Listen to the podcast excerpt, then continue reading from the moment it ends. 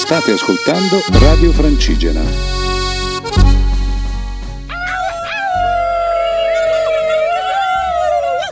Siamo i ragazzi di Va Sentiero, la spedizione più pazza del mondo, sul sentiero più pazzo del mondo, lungo del mondo, nel paese più bello del mondo.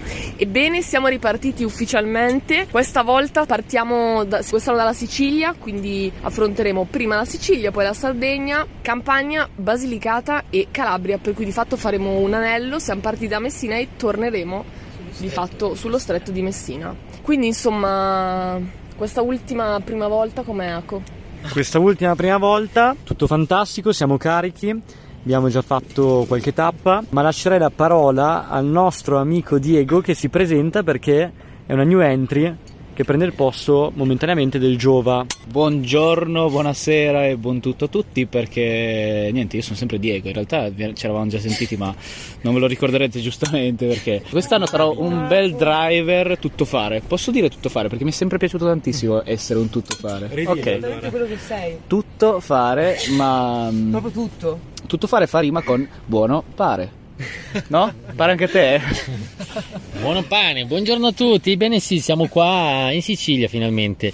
E ragazzi, la, la partenza è partita col, col, botto, giornate bellissime. Dopo che insomma ci siamo beccati anche un po' di acqua scendendo giù verso il meridione, siamo totalmente bruciati, bruciati dal sole, bruciati dal vento, ma sotto Ragazzi, siamo cottissimi, dire la verità. Sara, parla te per me per piacere. A posto! sì, perché ci troviamo nella nostra campo base, la nostra super tenda che di solito viene usata per le spedizioni malayane e noi questo giro l'abbiamo piazzata a Piano di Margi, nella catena dei Peloritani. Di fronte a noi si erge il Monte Scuderi e in tutta la sua bellezza. Niente, questa spedizione insomma è partita dopo mesi di, di pausa, di lavoro, insomma non si vedeva l'ora di, di rimetterci in marcia, anche perché, anche perché siamo ripartiti il 25 aprile, che è una data comunque molto importante già di per sé, in quanto festa della liberazione e in un certo senso anche per noi è stata una liberazione, insomma ci sentiamo sicuramente dei privilegiati a essere, a essere in marcia e poter, poterci muovere, poter vivere un'esperienza di questo tipo. Dai dai dai, seguite le nostre avventure. Yuri? Eh, no, vabbè, è stato bello appunto partire dalla Sicilia e tra l'altro perfino il Cambusa che insomma è un fervente marchigiano ha dovuto ammettere che la Sicilia ci ha accolti meglio delle sue marche vuoi rinnegare non mi mettere parole in bocca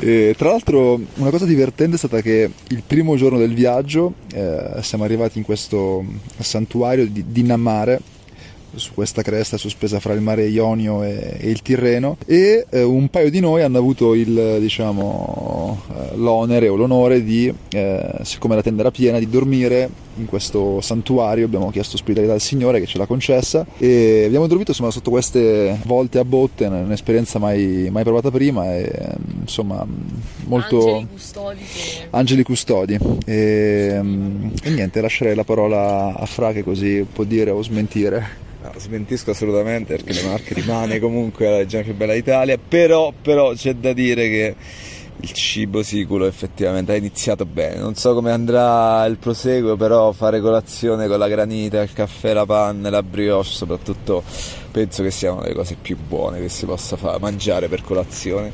E poi soprattutto ieri la, la cara Liliana e suo marito ci hanno portato due vassoi di arancini spettacolari e del, dei pitoni, una specie di calzone con dentro scarola, mozzarella alici, c'è chi dice anche baccalà, ma io su queste cose non ci metto la mano sul fuoco perché io sinceramente non l'ho provato. Però un grande inizio, tanto vento, e chi va col vento impara a contento. contento.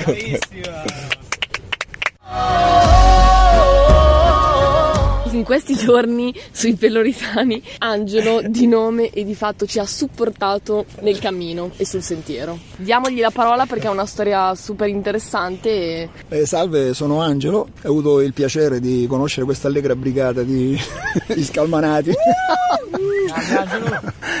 ho avuto, come dicevo, il piacere di, di stare un po' con loro seguirli un po', fargli un po' di compagnia, sono elementi fantastici, mi sono trovato io che ho qualche annetto più di loro, mi sono ringiovanito un po', ecco.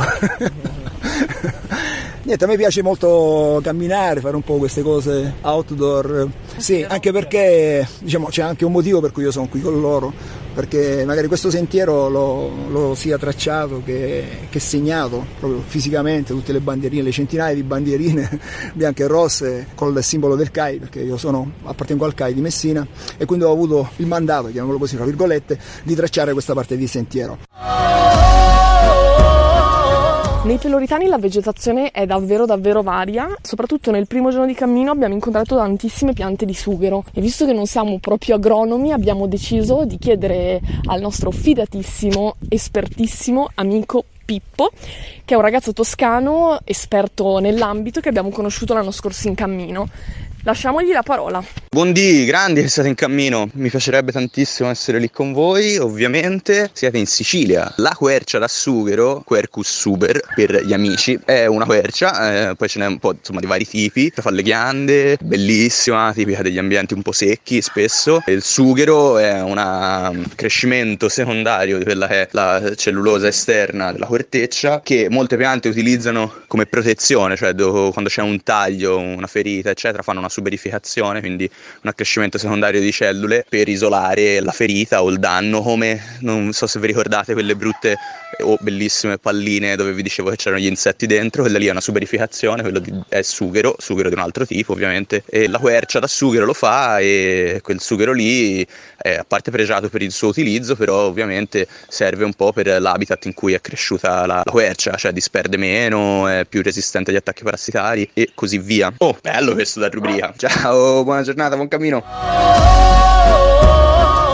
Siamo qua a Novara di Sicilia insieme al vice sindaco Salvatore e siamo nel teatro del paese. Siamo nel teatro Riccardo Casalaina, un teatro del 1700. E che cosa ha eh, di particolare?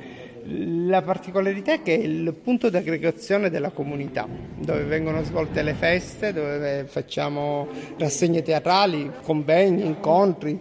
Viene utilizzato tanto per quanto riguarda anche il carnevale. Esatto, cosa succede a carnevale? il carnevale diventa una, diciamo, una sala da ballo dove raccoglie tutte, tutte, le generazioni, dai bambini piccoli che giocano in pista con i coriandoli, poi entrano gli adulti con il liscio, i giovani con la discoteca e così via. Un fatto curioso è che a Luna la gente smette di ballare e apparecchia delle piccole tavole dove escono i nostri prodotti tipici, formaggi, salumi, dolciumi, liquori, maiorchino, il maiorchino sicuramente, anche perché siamo proprio nella settimana del maiorchino del ah, torneo, ecco, ecco, ecco. della fase finale del torneo del Maiorchino. Quindi si fa questo banchetto. La cosa bella è che in questo banchetto vengono coinvolti tutti, anche i forestieri. Voi vedete gente che viene per la prima volta a ballare al teatro, quanto la gente del luogo incomincia ad offrire del vino, del liquore, questi prodotti tipici. Diventa una specie proprio di condivisione, condividere la festa con gli altri. Quindi insomma, quando è che sono invitati tutti tele carnevale, carnevale? Ricordatevi il carnevale a Novara di Sicilia. Ecco. Un'altra cosa, poi continuiamo a ballare fino a, a, alle, alle, ore, diciamo, alle, alle, autorizzazioni che sono ah, le tre di certo. notte ma chiudiamo le nostre serate col ballo della contradanza. Ok. Il vecchio ballo che veniva fatto a corte, il ballo del Settecento, in cui eh, c'è ancora la figura che comanda questa contradanza e le coppie fanno le varie figure. È uno dei pochi posti che è rimasto ancora questo ballo. Insomma, si, si balla, si mangia, si balla ancora, quindi... E non hai visto ancora tutto. E non abbiamo visto ancora tutto.